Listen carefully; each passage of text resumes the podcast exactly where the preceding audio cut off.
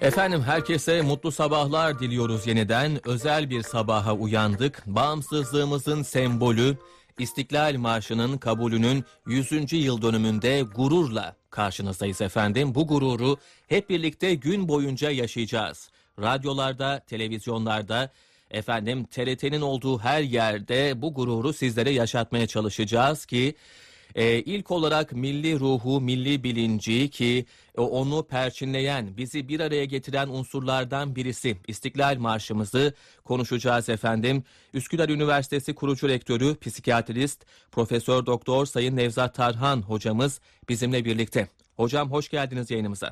Hoş bulduk. Teşekkür ederim. Ee, iyi yayınlar e, diliyorum Emre Bey. Sağ olun hocam. Nasılsınız? İyi misiniz öncelikle? Çok şükür. Allah'a şükür iyiyiz. Yani. Ne yapalım? Şükrediyoruz.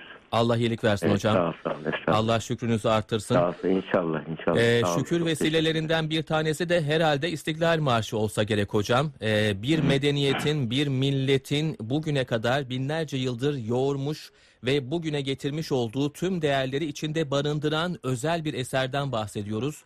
100. yılındayız. Bağımsızlığımızın sembolü diyoruz. Ee, siz bugüne dair neler söylemek istersiniz hocam? Tabii e, bugün e, işte bizim İstiklal Marşımızın e, kabulünün 100. yılı gerçekten şu açıdan çok önemli. Çünkü yani o İstiklal Marşı e, ve onun e, sembol olduğu İstiklal Savaşı, Kurtuluş Savaşımız Evet. e, çok e, bizim tarihimizdeki çizgiye baktığımız zaman çok kritik bir dönem. Yani bütün e, yani ve e, o zamanki İstiklal Savaşı bütün e, e, insanlığa örnek olmuş. Olma kesinlikle olmuş. Ve e, bu süreç içerisinde biz şunu görüyoruz.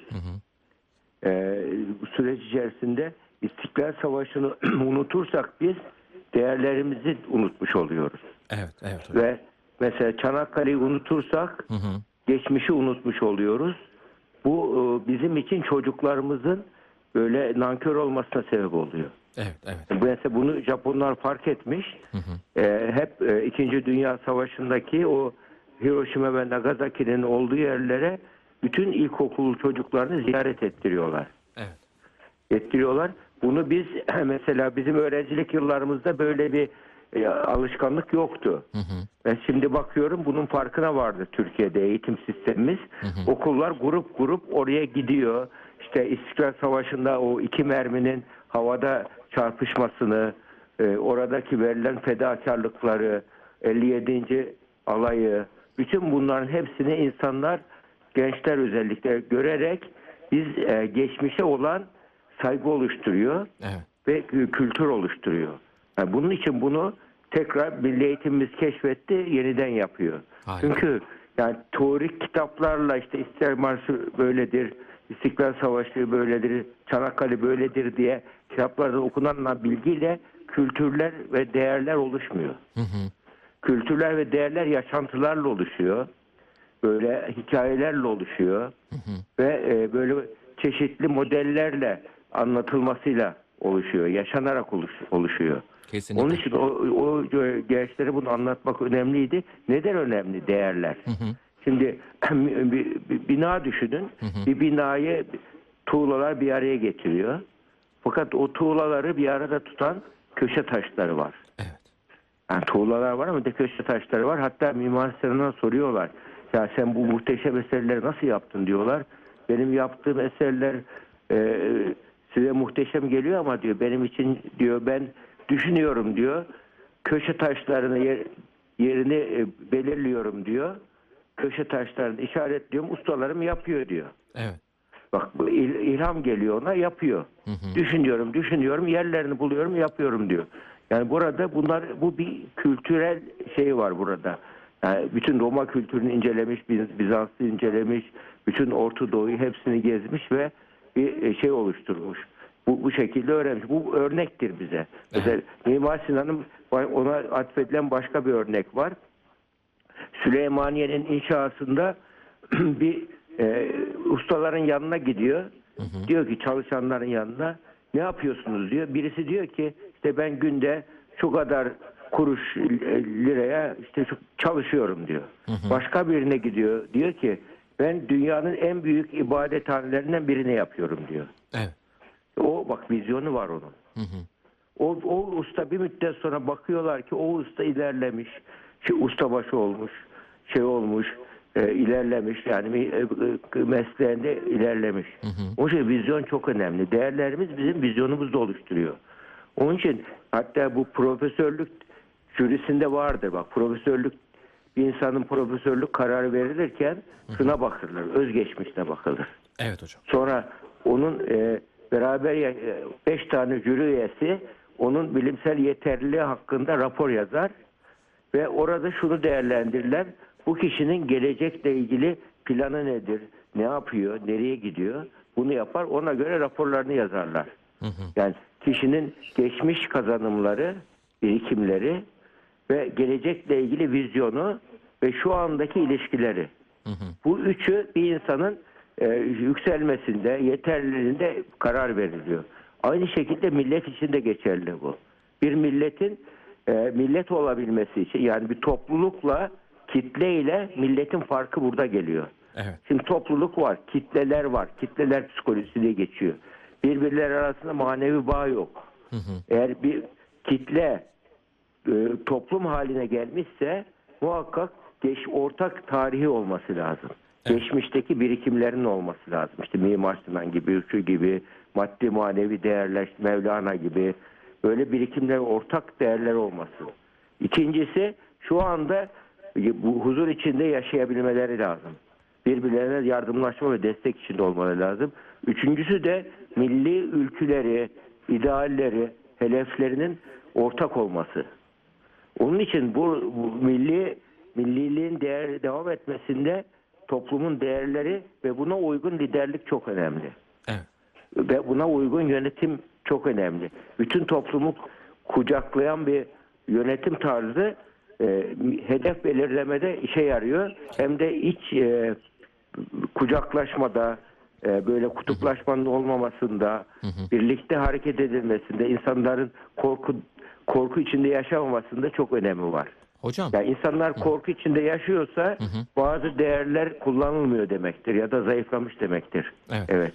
Hocam bizi ayakta tutan gerçekten Türk milletine has değerler nelerdir? Bizi bir ve beraber kılan ve kılacak olan değerler nelerdir? Ortak bir tarih şuurundan söz ettiniz. Ee, bunun dışında Mehmet Akif Ersoy'un dizelerine baktığımızda açıkçası maneviyat üzerinde çok fazla e, durduğundan e, bahsediyoruz. Hakkıdır hakka tapan milletimin istiklal e, cümlesi de oldukça önemli diye düşünüyoruz. Başka ne gibi değerler bizi bir arada tutuyor? Tabii. Tabii burada işte bunlara manevi birikimler deniyor. Manevi değerler deniyor. Evet. Maddi değerler var. Mesela coğrafya. işte ekonomik durum. Ondan sonra zenginlik. Yani onun dışında maddi kültür, somut kültür. İşte binalar, camiler, kervansaraylar vesaire. Bir de manevi kü- soyut kültür var.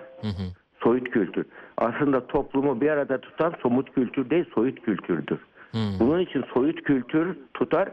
Confucius buna şöyle diyor.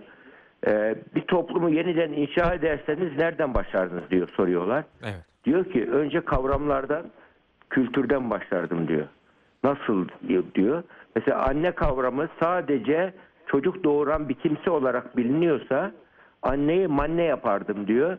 Onun şefkatli, yardımsever, aileyi bir arada tutan bir kimlik olduğunu öğretirdim diyor ilk başta. Hmm. Ya onun için toplumu bir arada tutan maddi değerler değil. Maddi değerler tutarsa topluluk olur o. Ama toplum olması için e, ortak değerlerinin, ortak gelecek bakışlarının ve tarihsel ortak alanlarının ne kadar çoksa o kadar e, kültürler e, e, uyuştuğu için gelecekle ilgili ortak hareket yani farklı insanları aynı amaç için benzer hareket şekliyle hareket ettirebilmek gerekir. Bunun için muhakkak soyut değerler lazım. Mesela ne lazım? İşte şehitlik duygusu savaşta çok önemli. Doğru. Şehitlik duygusu yani bizim hani şeyler diyorlar bak o Irak, e, Suriye'deki olaylarda Amerika başkanının söylediği bir şey var Trump ya da Amerikan generalin. Ya bu Türkler e, bir savaşa giderken yemek yemeye gider gibi gidiyorlar diyor. Evet. Onun için savaşmaktan korkuyorlar bizimle. Ya bu bunu bu, bu değeri kaybetmememiz lazım. İki, bunlar yani genetik değil. Öğretilerek oluyor. İkincisi ikincisi yapılan bir işte milli bireysel değerler var. Milli değerler var, bir evrensel değerler var. Evrensel değerlerin de öğrenmesi lazım. Mesela hakkaniyet ve adalet evrensel değerler. Yani insan onuruna saygı evrensel değer. Sevgi ilişkisi e, evrensel değer, empati. Evet. Gerçeklere, doğrulara saygı, empatik değerler. Yani bu, bu hatta Et, Edgerton diye bir şey var. 300 tane uygarlığı incelemiş bu kişi.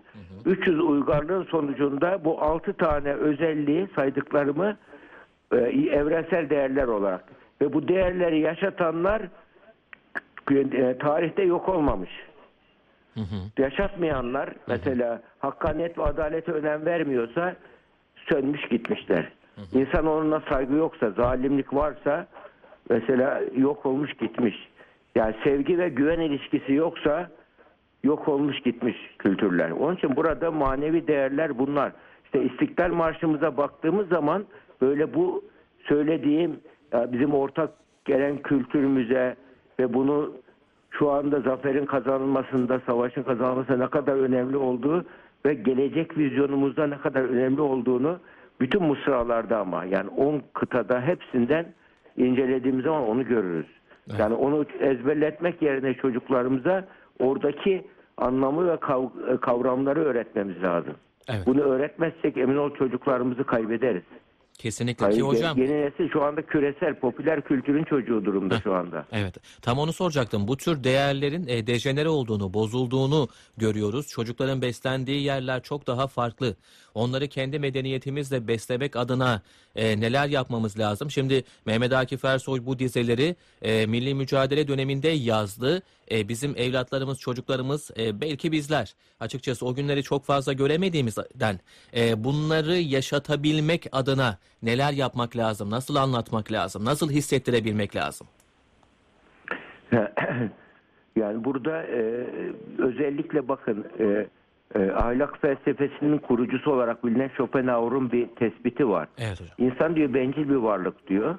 Ancak doğada var olan gerçek ahlak doğrultusunda davranışa sevk edebilecek tek kök vardır diyor. O da insanın benliği dışındaki bir varlığın ızdırabını kendi benliğine dahil ederek acıyı kendi acısıymış gibi algılaması. Hmm.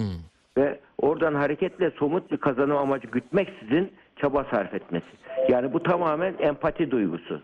Bizim kültürümüzdeki değergamlık, fedakarlık. Evet. Kapitalizm bunu reddetti maalesef biliyor musunuz? Evet hocam. Kapitalizm ben merkezci yaptı.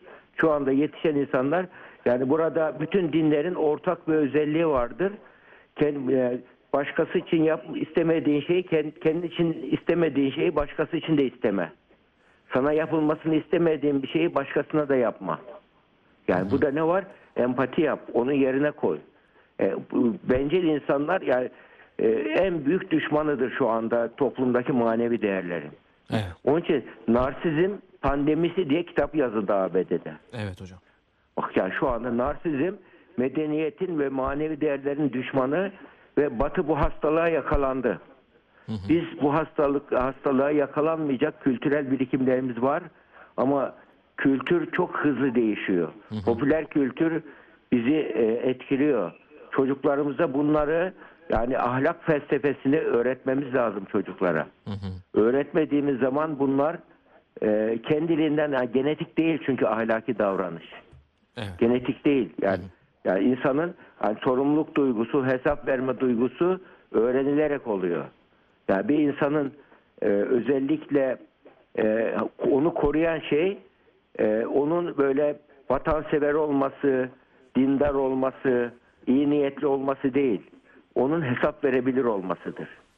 Ailesine karşı hesap verebilir, vatanına karşı hesap verebilir, yasalara karşı hesap verebilir duygular olması gerekiyor. Bu duy- ya da yaratıcıya karşı hesap verebilir. Gizli kötülük yapmamak için. Evet. Bu duygular varsa kişi böyle durumlarda davranış kontrolü geliştirebiliyor. İç kontrol diyoruz psikolojide buna. İç kontrolü gelişmeyen kişi iç disiplini zayıftır ve e, öz bilinci oluşmaz, acımasız olur, zulmeder rahatlıkla ve başkasının hakkını hukukuna dayanmaz. Bu da toplumdaki e, en önemli e, kırılma sebebidir ve e, insanların bir k- barış barışın huzurun kaybolması sebebidir. Yani bunun için bunu bizim ayakta tutacak elimizden gelen her şeyi yapmamız önemli. Kesinlikle hocam. Evet. Evet. Burada özellikle de değerleri e, değerleri eğitimi verirken e, şimdi liselerde verilmeye çalışılıyor. Hatta ilkokuldan bu başlanacak. Yani bunlar aslında ilkokuldan önce ana, annenin e, evde öğreniliyor. Anneler öğretir bunu. Babalar öğretir. Bunları e, bunu ilk e, bunlarla ilgili ilkokul seviyesinde, ortaokul, lise seviyesinde yani değerleri konferans gibi anlatmak değil de değerli içerikli eğitim önemli. Hocam yani şöyle- fiziğin, matematiğin içerisinde bunları anlatmak gerekiyor. Sözünüzü balla kesiyorum. Tabii ki e, şanslı olduğum için e, güzel bir aileye doğdum. E, ninnilerimi, ninnilerimi hatırlıyorum ya da kardeşime annemin okuduğu ninnileri de e, hatırlıyorum. E, sürekli alim olasın, işte şüheda olasın diye açıkçası daha bebeklikten itibaren yetişiyorsa insan e, bu bilince ulaşabiliyor. Anne babaya herhalde burada büyük iş düşüyor. Tabii işte burada anne baba birinci derecede yani şu anda bakıyoruz yani popüler kültürün etkisindeki anne baba Evet. akademik başarıya önem veriyor. Evet, evet. Parasal başarıya önem veriyor. Zengin ol da nasıl olsan ol oğlum diyor. Mesela yalancı söylemeyi, e, üç kağıt yapmayı açık gözlülük diyor. Ve bu maalesef eskiden bunlar marjinaldi. Şimdi daha yaygınlaştı. Ne yazık ki. Ve bu e, böyle bir olan bir toplumda e, herkesin bir fiyatı vardır. Satın alınır o zaman. Satın alınır. Yani e, satın alınmaması için bir insanın Allah'a karşı hesap verme duygu olması lazım. Yani o o- yani sadece maddi sorumluluklarla, dünyevi sorumluluklarla kişinin e, böyle e, hesap verme duygusunu yaşarsa yakalanmadıkça hırsızlık serbest diyen e, antik çağdaki e, şeylere döneriz biz, dönemlere döneriz. Evet, evet, evet. Yani onu dönmemek için bizim muhakkak e, böyle manevi manevi sorumluluk hissini de öğrenmesi gerekiyor. Kesinlikle. Ve bu böyle böyle durumlar en zor zamanların şeyidir bu kültürüdür. Evet, Yoksa satı verir insan. evet, evet. Satar, rahatlıkla satar. Ee, bu manevi değerlerin mutlaka üstün tutulması gerekiyor ki bir millet olma anlayışımızın e, devam etmesi için bayrakları bayrak yapan üstündeki kandır. Toprak eğer üst, uğrunda ölen varsa vatandır. Bizeleri de mesela e, bunun için iyi bir örnek hocam. Az önce şehitlikten bahsettiniz. Bir vatanımız, bir e, toprak parçamız olabilir ama eğer o toprak parçasında biz bir bütün değilsek açıkçası milli ve manevi değerlerimizi yaşatamıyorsak e, toprak parçasının pek de bir anlamı olmayabilir. E, bu açıdan oldukça kıymetlidir diye düşünüyoruz. Tabii tabii tabii yani onun için istiklal sen ba- bazıları hani e, Mehmet Akif'e zamanında işte 20-30 sene önce e, 28 Şubat döneminde hatta Gata'da ben de bir Gatalı olarak utandım o zaman. Evet hocam. E, İstiklal Marşı'nı ve e, Mehmet Akif'i Arap hayranı gibi şey yaptı. Ya. Bir ırkçılık ya, yaptı orada. Evet. Yani halbuki Türk milliyetçisi olmak, Türk ırkçısı olmak değil. Ya sev ya terk et tam bir ırkçılık. Mehmet Akif'e bile kulp takan bir insanın milliliği kalmaz ki. Evet. Yani bu- bunun için internasyonel tipler bunlar. Bunlara karşı bizim muhakkak kendi milli değerlerimiz, ortak değerlerimiz olacak. Ya insan onu bırak. Mesela ben Kanada'ya gitmiştim. Orada baktım bir Türk lokantası gördük. Bütün arkadaşlar ortak. Hepimiz oraya gittik mesela. Evet, evet, evet. Yani o öyle bir şey ki yani Evet. fasulye sevgisi bile şeydir, millidir ya. Kesinlikle, kesinlikle hocam. Lahmacun bile millidir ya. Bunlara karşı niye küçük görüyoruz yani? Arabesk müziğimizi niye küçük görüyoruz? Kesinlikle. Yani zamanında yanlışlar yapıldı. Mesela Türk sanat müziği yasaklandı, Türk halk müziği yasaklandı. Evet. Bu kendi kültürümüze karşı yaptığımız bir çok bir yanlış kültür politikasıydı bu. Kesinlikle. Onun için kültür politikamızı yeniden belirlememiz lazım. Şu andaki kültür politikaları ben bakıyorum Kültür Bakanlığı'na şey olarak somut Kültür Bakanlığı gibi çalışıyor. Evet. Turizm Bakanlığı gibi çalışıyor. Ya bir e, taş binaları yapmakla kültür olmaz ki. Evet. soyut kültüre itmemiz lazım. Evet evet hocam. Ee, son, son olarak yine dediğimiz gibi manevi değerlerimizi ayakta tutmamız lazım. Kültürümüzü Tabii. mutlaka yaşatmamız ve gelecek nesile de e, bunu doğru bir şekilde aktarmamız lazım diyelim hocam. Çok teşekkürler. Evet. Çok sağ olun hocam. Rica Ağzınıza ederim, rica sağlık. ederim. Estağfurullah. Hayırlı cumalar olsun. Çok sağ olun hocam. Size de size de hayırlı cumalar. Hoşçakalın. Sağ olun hocam. Üsküdar Üniversitesi kurucu rektörü, psikiyatrist, Profesör Doktor Sayın Nevzat Tarhan hocamızla efendim. Milli ruh, milli değerler ve onun nasıl aktarılması gerektiğini konuştuk. Kendisine yeniden teşekkür ediyoruz.